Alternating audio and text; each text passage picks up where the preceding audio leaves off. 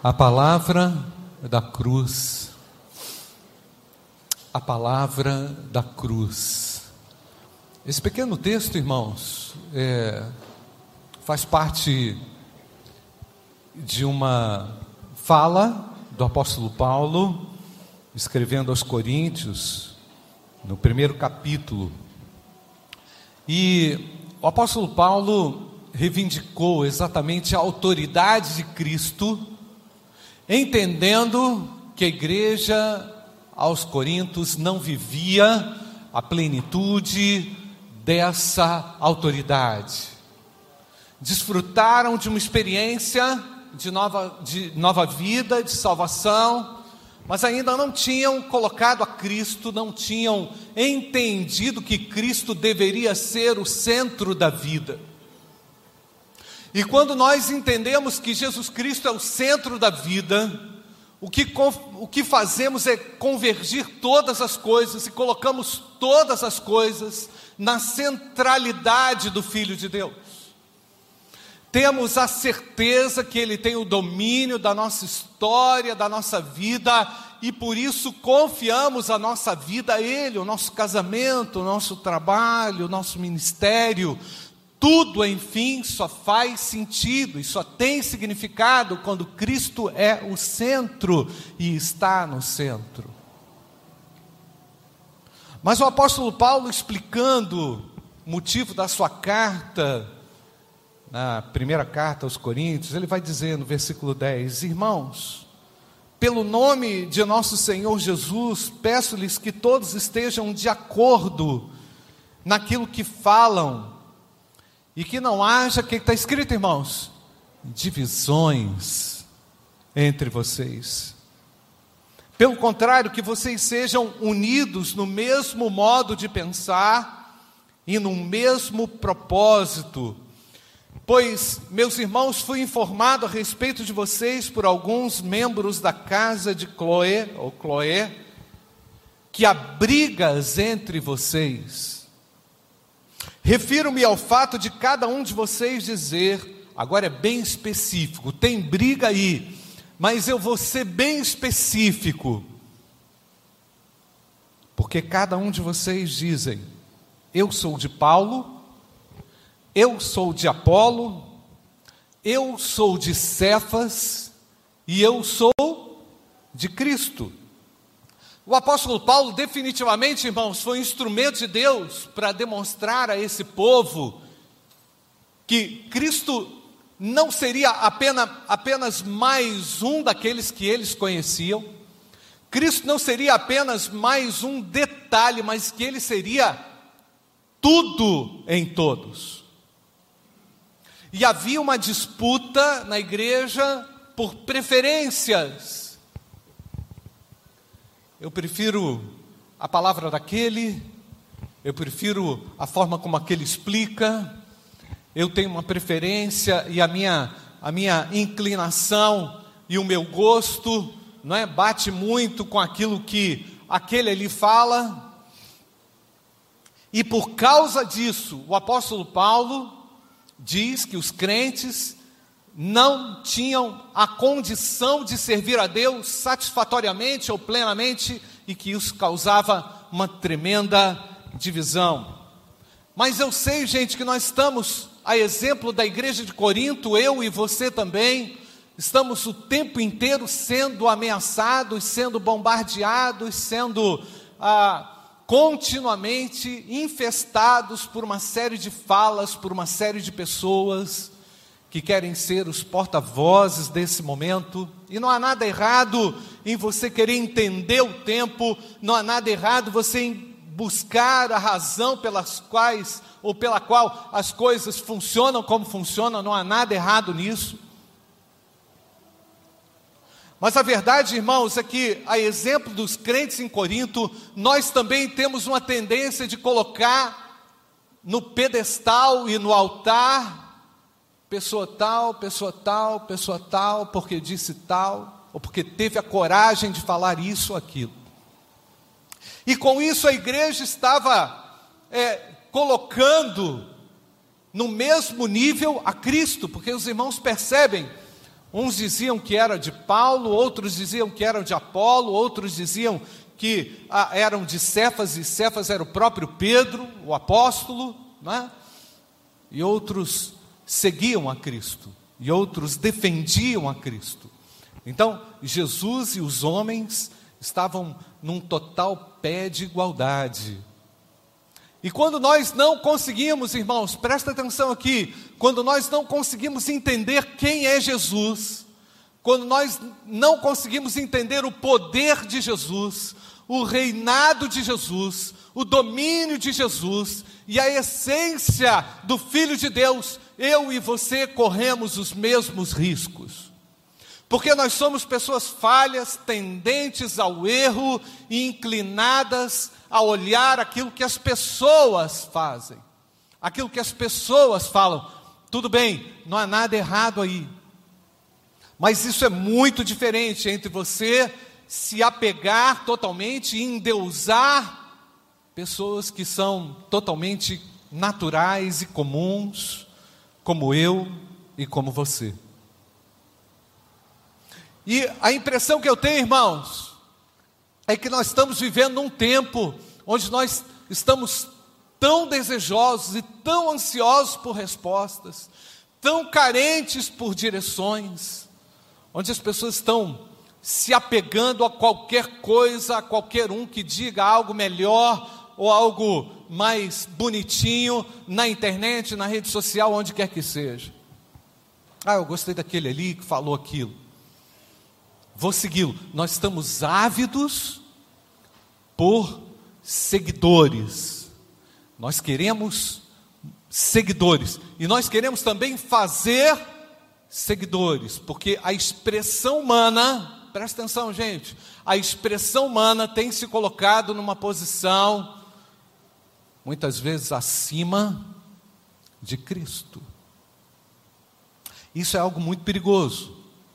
Isso é uma tendência forte do nosso tempo. Mas aqui nós exaltamos a Cristo, amém, irmãos? Aqui nós atribuímos a Cristo honra, glória, louvor e força. E Apolo, nós sabemos bem, irmãos, era alguém que tinha uma tremenda oratória, era alguém conhecido por, um, por ser um, um influenciador, ainda não era um influenciador digital, mas era um grande influenciador.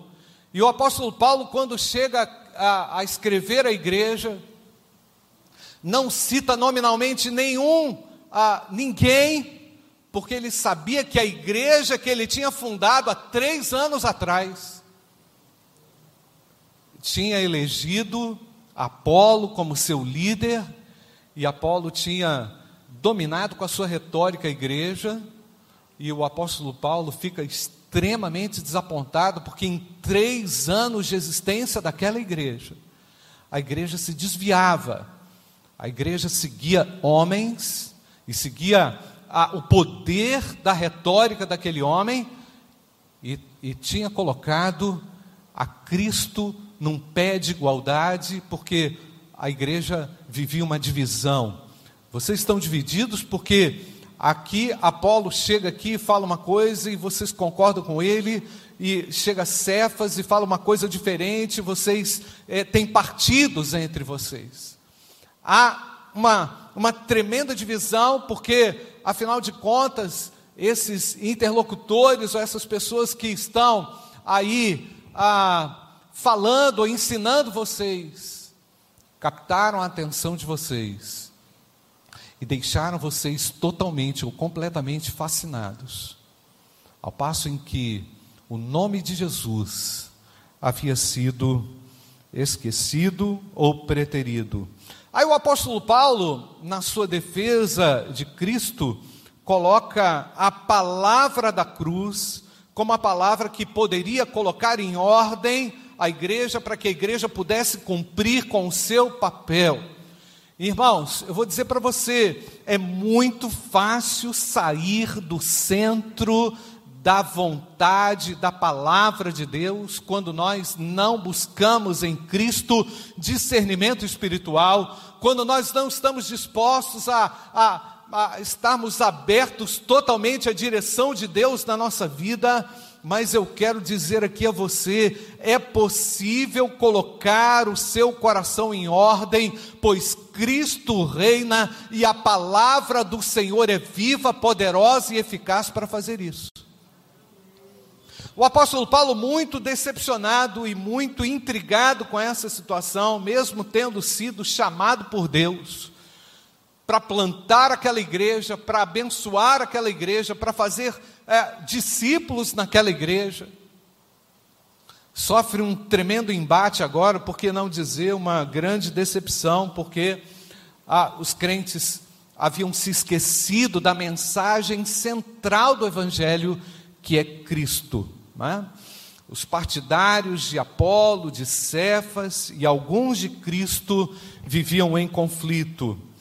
Ah, um texto importante para a gente destacar aqui, irmãos, está lá em Romanos capítulo 1, versículo 16. Eu quero que você leia comigo uma defesa de Paulo a respeito do Evangelho.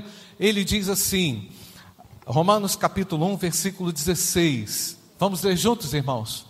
Pois não me envergonho do Evangelho, porque é o poder de Deus para a salvação de todo aquele que crê, primeiro do judeu e também do grego. O apóstolo Paulo coloca uma expressão clara aqui aos romanos também, dizendo que o evangelho não era digno de vergonha, porque ele era o poder de Deus para a salvação.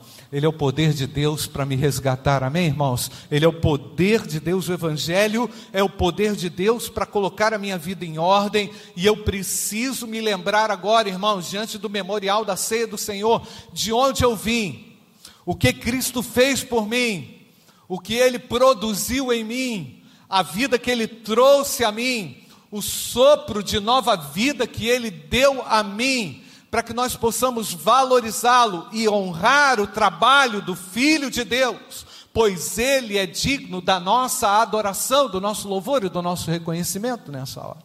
Foi o sacrifício dele na cruz que nos deu essa grande vitória. E estamos aqui hoje para celebrá-lo com todo o nosso coração. Ele é o autor da nossa fé, amém, igreja? Ele é o autor da minha fé.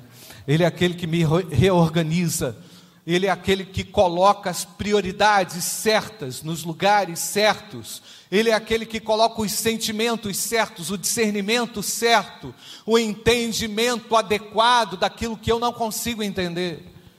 Portanto, o nosso Deus é, é o grande autor de todas as, as coisas, meus irmãos. A Ele toda a glória, todo o louvor. A palavra da cruz que Paulo conheceu, irmãos, se traduziu num poder para mudar a sua própria vida. Mas qual era a tristeza de Paulo? Essa vida que o apóstolo Paulo vivia não era refletida na comunhão da igreja. O Cristo que deveria ser adorado, reconhecido como Senhor da igreja, havia se tornado rapidamente um ser comum. A igreja estava adormecida. A igreja dormia porque Cristo não era a representação da divindade, o senhorio de Cristo não era conhecido pela igreja. Não é? E é interessante, irmãos, quando a gente começa a estudar um pouco sobre a carta de Corinto, a gente fica impressionado com as várias visões diferentes que existem a respeito dessa igreja. Não é? É, alguns grupos evangélicos colocam essa igreja com grande destaque, é? os evangélicos tradicionais colocam alguma crítica nessa igreja, não é? Há, alguns outros grupos olham para essa igreja de uma maneira, e, a, a, e com os fatos que ocorriam ali na igreja, é, ignorando a, os erros daquela igreja. Outros grupos pegam textos dessa carta para justificar algumas doutrinas, mas é importante, irmãos, que nós consigamos olhar para essa carta como o apóstolo Paulo viu, pois o apóstolo Paulo identificou em toda a carta aos Coríntios, irmãos os erros da igreja e apresentou à igreja a solução para os seus erros. Pois eu quero dizer a você, há uma solução proposta por Deus para cada um dos nossos pecados. Há uma direção clara da parte de Deus para cada uma das nossas é, esquisitices, irmãos. Para cada um dos nossos pecados, há um sangue derramado que é capaz de nos lavar completamente. E é importante que você saiba nesse momento, irmãos, e é importante que você entenda nesse momento, que nada pode nos separar do amor de Deus em Cristo. E é importante que você tome uma posição firme ao lado do Senhor. Nós estamos vivendo, irmãos, o ano 2022, um ano aí bem complicado. E quando a gente pensa nas inúmeras divisões que vão acontecer no país, é assim ou não, irmãos? Na, nos inúmeros conflitos que vão acontecer nesse país.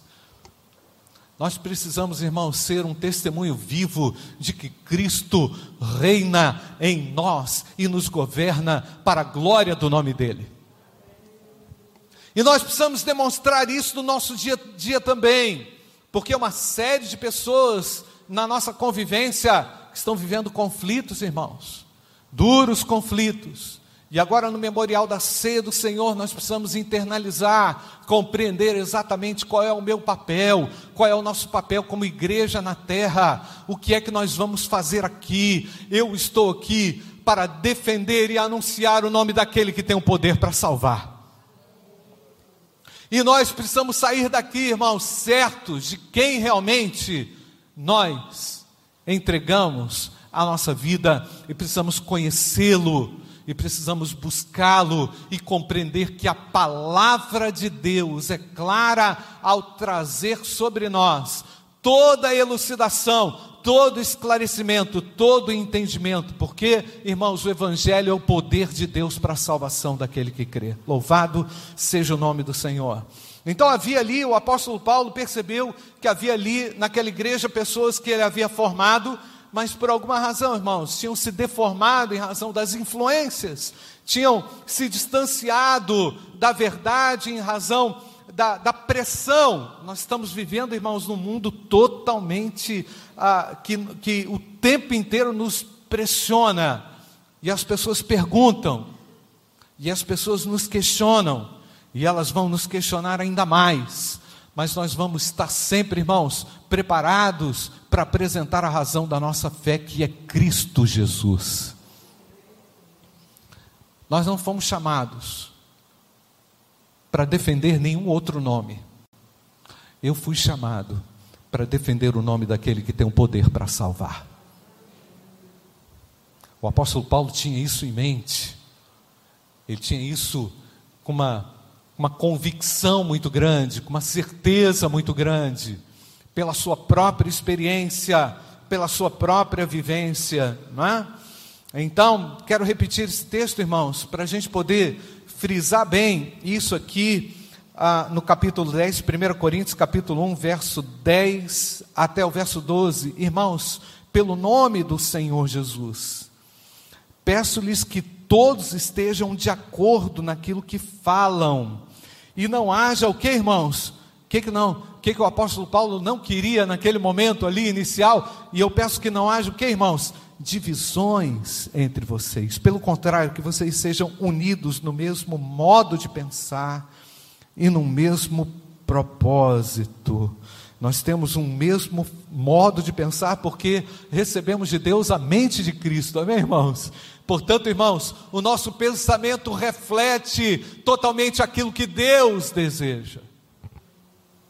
Ainda que não seja aquilo que os homens desejam, ainda que não seja aquilo que as pessoas com as quais você convive desejam, mas nós estamos aqui para refletir aquilo exatamente que Deus deseja, porque recebemos uma nova maneira de pensar, uma nova natureza. Pois, meus irmãos, fui informado a respeito de vocês, por alguns membros da casa de Cloé, que há brigas entre vocês, e mais especificamente pelo fato de cada um de vocês dizer: Eu sou de Paulo, eu sou de Apolo, eu sou de Cefas, eu sou de Cristo. Vivemos, irmãos, num mundo marcado por divisões, por falta de resolução de problemas. E é incrível que o apóstolo Paulo, percebendo essa divisão, coloca também a autoridade de Apolo em xeque. Por quê, irmãos? Porque Apolo não conseguiu resolver esse problema. O Apolo, o Apolo não conseguiu resolver o problema da divisão. E se fosse por ele, a coisa ia continuar do mesmo jeito. Portanto, meus queridos, nós vivemos num mundo marcado por esse tipo de pensamento, onde as pessoas não trazem uma solução. Cristo é a solução. Amém, queridos? Jesus Cristo é a solução. Você pode dizer isso, meus amados? Jesus Cristo é a solução.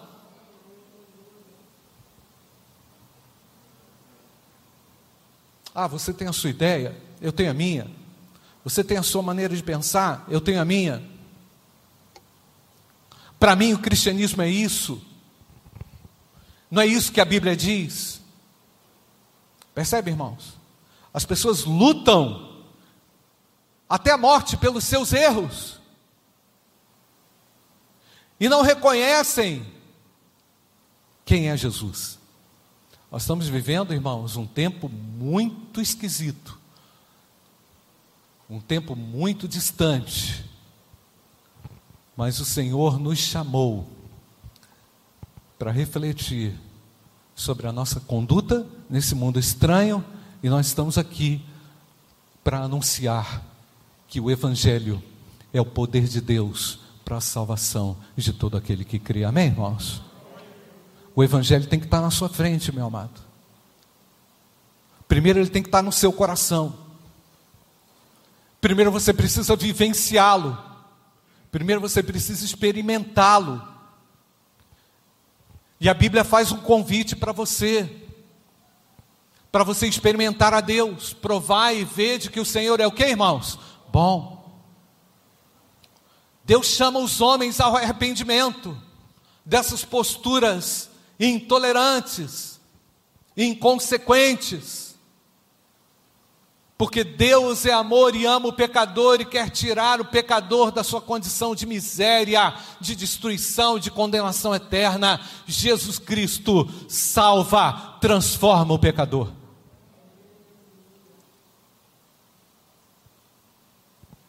Irmãos, estamos fanáticos por seguidores ávidos por respostas. O mundo vive uma angústia tão grande, irmãos, que até mesmo alguns que se dizem crentes em Jesus estão mais ligados à opinião ou a opiniões de pessoas do que aquilo que o Evangelho diz a respeito da, daquela situação. Ah, não, fulano de tal falou isso, fulano de tal falou isso. E o que, que a Bíblia diz? Irmãos, a Bíblia tem a resposta. Deus revela a sua vontade através do seu livro santo. Amém, queridos? Leia a palavra de Deus, leia a Bíblia. Ah, pastor, qual é a vontade de Deus para a minha vida? Leia a Bíblia. Ah, pastor, o que é que eu devo fazer? Leia a Bíblia. O Espírito Santo vai mostrar a direção para você. Eu falei semana passada que nós estamos no livro de Números, né, irmãos? Nós estamos lendo a Bíblia em um ano, não é? Amém ou não, irmãos? Vocês estão comigo ou não? Quantos capítulos por dia, irmãos? E domingo, cinco capítulos. Estamos lá no livro de Números, quase concluindo o livro de Números. Irmãos, eu falei que o livro de Números era um número que poderia nos dar uma noção melhor de uma organização, porque realmente o nosso Deus é organizado. E nem sempre temos essa preocupação, mas no livro de Números é muito mais do que isso, tá, irmãos? E eu li uma reflexão lá no finalzinho do, número de, do livro de Números que me chamou muito a atenção sobre as ofertas que o povo entregava e que não foram aceitas por Deus. E eu temo, irmãos, e eu temo por fazer algo que Deus não queira de mim. E eu gostaria que você pudesse ter esse mesmo sentimento agora, porque, irmãos, nós vamos participar do memorial da ceia do Senhor, e nós precisamos nos enquadrar totalmente à vontade dEle, amém ou não, queridos? E não o contrário. Eu preciso me submeter a Ele, eu preciso me colocar diante dEle, eu preciso reverenciá-lo, adorá-lo, e eu preciso reconhecê-lo como meu Deus, meu Salvador e meu Senhor pessoal. Jesus Cristo reina eternamente. Então, meus queridos, o entretenimento ganhou um espaço impressionante na vida das pessoas. Vivemos esse grande clamor, há um grito entalado na garganta de muita gente e eu quero aqui, meus queridos, nesse memorial da ceia do Senhor, lembrar a você que tem defendido causas que não são a causa do Evangelho, para que você reflita, pense e entenda o que realmente o Evangelho representa para você. A palavra da cruz é um ultimato que esse mundo precisa Olha o texto, vamos ler aí, o Gabriel, coloca para mim, 1 Coríntios capítulo 1, versículo 13. Olha o espanto de Paulo, será que Cristo está dividido? Será que Paulo foi crucificado por vocês ou será que vocês foram batizados em nome de Paulo? Percebe, queridos? Dou graças a Deus por não ter batizado nenhum de vocês. O apóstolo Paulo agora apelou, né? Eu dou graças a Deus que eu não, não batizei vocês, exceto Crispo e Gaio, para que ninguém diga que vocês foram batizados em meu nome. Batizei também a casa de Stefanas. Além desse, não me lembro se batizei algum outro. Afinal, Cristo não me enviou para batizar, mas para o que, irmãos? Pregar o Evangelho, não com a sabedoria da palavra, para que não se anule a cruz de Cristo. Faz uma crítica a Apolo, que tinha uma retórica ultra super valorizada no mundo greco-romano, e aquilo servia como entretenimento também. Então Paulo diz: "Olha, eu não tenho essa essa robustez ao falar e nem batizei nenhum de vocês, mas uma coisa eu sei, eu vivo o evangelho, que é o poder de Deus. Afinal, Cristo não me enviou para batizar, mas para pregar o Evangelho, não com a sabedoria da palavra, para que não se anule a cruz de Cristo. Certamente a palavra da cruz é o que, irmãos? Loucura para os que se perdem, mas para nós que somos salvos, ela é o que, irmãos? Ela é o poder de Deus, pois está escrito. O apóstolo Paulo cita Isaías: Destruirei a sabedoria dos sábios e aniquilarei a inteligência dos inteligentes. Onde está o sábio? Onde está o escriba? Onde está o questionador desse mundo? Não é fato que Deus tornou louca a sabedoria desse mundo? Visto que na sabedoria de Deus o mundo não o conheceu por sua própria sabedoria, Deus achou por bem salvar os que creem por meio da loucura da pregação. Porque os judeus pedem sinais e, grego, e, os gregos buscam sabedoria, mas nós pregamos o Cristo crucificado. Amém, amados? Mas nós anunciamos o Cristo crucificado, que é escândalo para os judeus, loucura para os gentios, mas para os que foram chamados, tanto judeus como gregos, Cristo é o poder de Deus e é a sabedoria de Deus, porque a loucura de Deus é mais sábia do que a sabedoria humana e a fraqueza de Deus é mais forte do que a força humana. Irmãos, considerem a vocação de vocês. Não foram chamados muitos sábios segundo a carne, nem muitos poderosos, nem muitos de nobre conhecimento. Pelo contrário, Deus escolheu as coisas loucas do mundo para envergonhar os sábios, e escolheu as coisas fracas do mundo para envergonhar as fortes.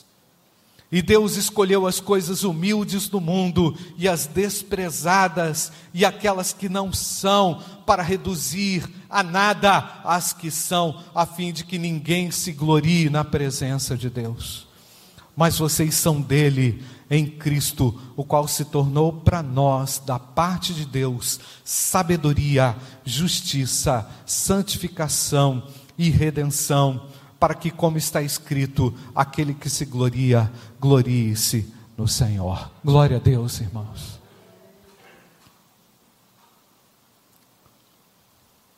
Você vive uma pressão.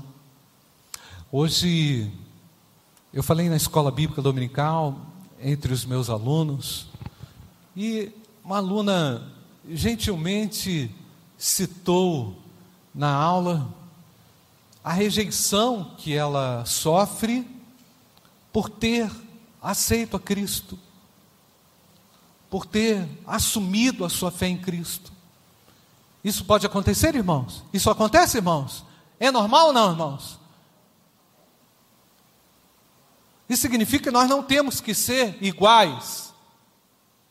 Isso significa que nós não temos que ser aceitos. Isso significa que nós seremos, sim, rejeitados e pressionados por causa do nome de Jesus. Por esse nome vale a pena sofrer. Amém, irmãos? Por esse nome, eu e você estamos dispostos a sofrer. Portanto, a proposta do Evangelho não é proposta de ícones. A proposta do Evangelho não é a proposta de é, muitas vozes, mas de uma única e viva palavra que tem o poder para transformar e mudar o coração. Enfim, irmãos, hoje existem cristãos nominais que enchem as igrejas, que sabem que Deus ama, que vão à igreja, mas que a, que a alegria deles não está em Deus, mas está em si mesmo, em si mesmos, nas suas próprias vontades, não querem mudar nada não estão dispostos a mudar nada, não há preço. Entram vazios e saem vazios, porque estão muito dispostos a satisfazerem unicamente as suas vontades. Mas existem cristãos verdadeiros, irmãos, lutando, amém, irmãos? Não por ideais das pessoas, mas pela palavra da cruz a palavra da cruz tem o poder de transformar o pecador. Para esses que estão firmados na palavra da cruz, irmãos, o prazer deles está na lei do Senhor, estão sofrendo pressão, está sofrendo opressão, estão sendo desprezados pelo mundo, não é? sofrem o desprezo dos políticos, desprezo dos amigos, desprezo dos irmãos, dos parentes, mas a alegria desses cristãos está na lei de Deus e nela medita dia e noite. Amém, amados?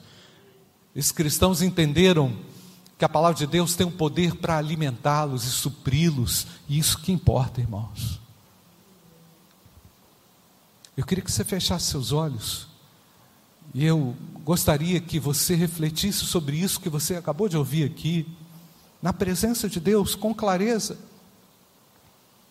Eu sei o quanto talvez você esteja lutando com a sua própria vontade, isso não é ruim, isso é bom, porque isso demonstra que Deus está te incomodando ou está pressionando você para você assumir uma postura bíblica, uma postura clara aos olhos de Deus diante da palavra da verdade, diante da palavra da cruz, que é uma palavra dura, irmãos que não é uma palavra que vem amaciar o nosso ego, mas é uma palavra que nos confronta com o nosso próprio desejo, com a nossa própria vontade, e é importante, irmãos, que você coloque e subordine a sua vontade agora a aquilo que Deus quer fazer. Irmãos, nós vivemos um mundo marcado por constantes divisões e é certo, irmãos, que nós não vamos tolerar a mentira, é claro que não. Nós vamos lutar até o final, mas eu quero que você lute pela coisa certa. Deus quer que você lute pela coisa certa, meu amado. Entenda isso de uma vez, por todas. Abrace a causa do Evangelho, pois o Evangelho é o poder de Deus para a salvação daquele que crê. Eu queria que você orasse nesse momento, antes da gente participar do memorial da ceia do Senhor. E enquanto você ouve essa melodia, você tem a, a percepção diante de Deus de colocar sentimentos, colocar o seu coração, colocar o seu pensamento diante do Senhor. Senhor, eu vou colocar aqui a minha vida diante de Ti, para que o Senhor trabalhe e traga à minha consciência aquilo que está errado, aquilo que não vale a pena. Eu quero abrir mão daquilo que, que, que não vai agregar à minha vida. Eu preciso nessa hora compreender o quanto o Senhor sacrificou-se naquela cruz. O apóstolo Paulo vai dizer, irmãos, o apóstolo Paulo vai dizer: Todas as vezes que vocês se reúnem, todas as vezes que vocês se reúnem, vocês se reúnem para anunciar a Cristo. Não é anunciar a ideia de alguém, mas é anunciar a Jesus Cristo. O que vocês vão fazer no memorial da ceia do Senhor tem uma representação importantíssima. Porque o que é que vocês comunicam? que é que você comunica? O que é que você comunica ao mundo, meu querido?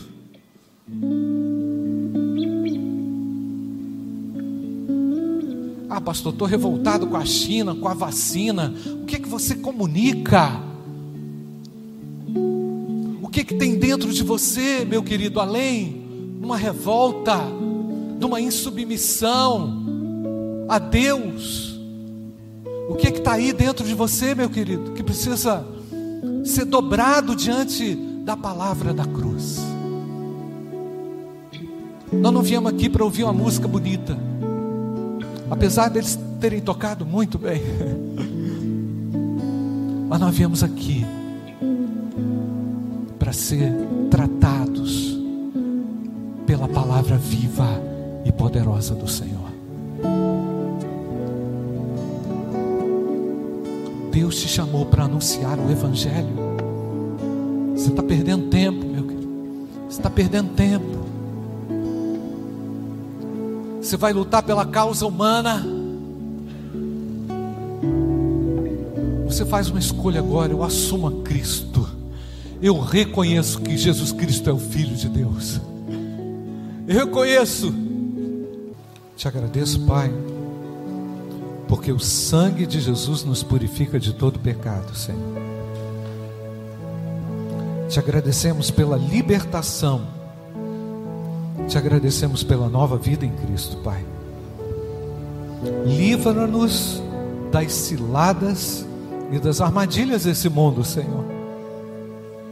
Livra-nos, ó Pai, de toda tendência carnal e humana e coloca em nós um espírito reto, Senhor faça-nos enxergar a Jesus.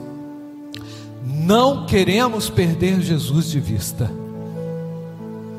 Queremos, Pai, reafirmar aqui hoje, publicamente, diante de Ti e diante de toda potestade, que Jesus Cristo é o Senhor da igreja, que Jesus Cristo reina e vive para sempre e que esse nome precisa ser anunciado entre todas as terras, entre todos os povos.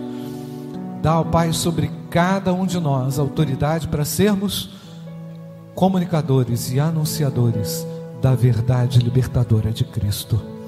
Em nome de Jesus. Amém. Amém. Glória a Deus. Glória a Deus. Momento extraordinário onde podemos perceber a grandeza de Deus, a graça de Deus revelada e manifesta.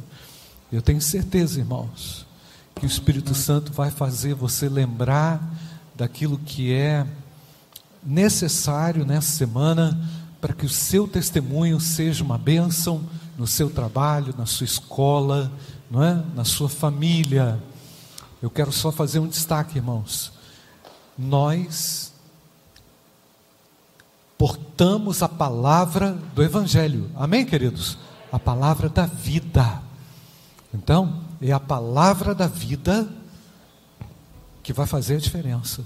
Tá certo, irmãos? Amém, queridos? É a palavra da vida que nós portamos, não é? Que nós recebemos. Que Deus abençoe você. Fala para a pessoa que está do seu lado, uma semana abençoada. Atrás de você, uma semana abençoada no poder de Jesus, na autoridade do Filho de Deus. Que Deus os abençoe, queridos. Uma semana na bênção. Louvado seja o nome do Senhor. Louvado seja o nome do Senhor.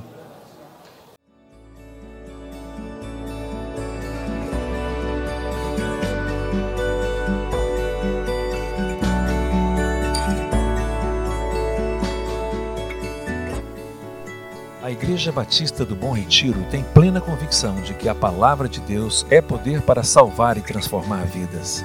Nosso desejo é que essa mensagem tenha alcançado seu coração. Para saber mais sobre quem somos e em quem acreditamos, acesse ibbrpatinga.com.br.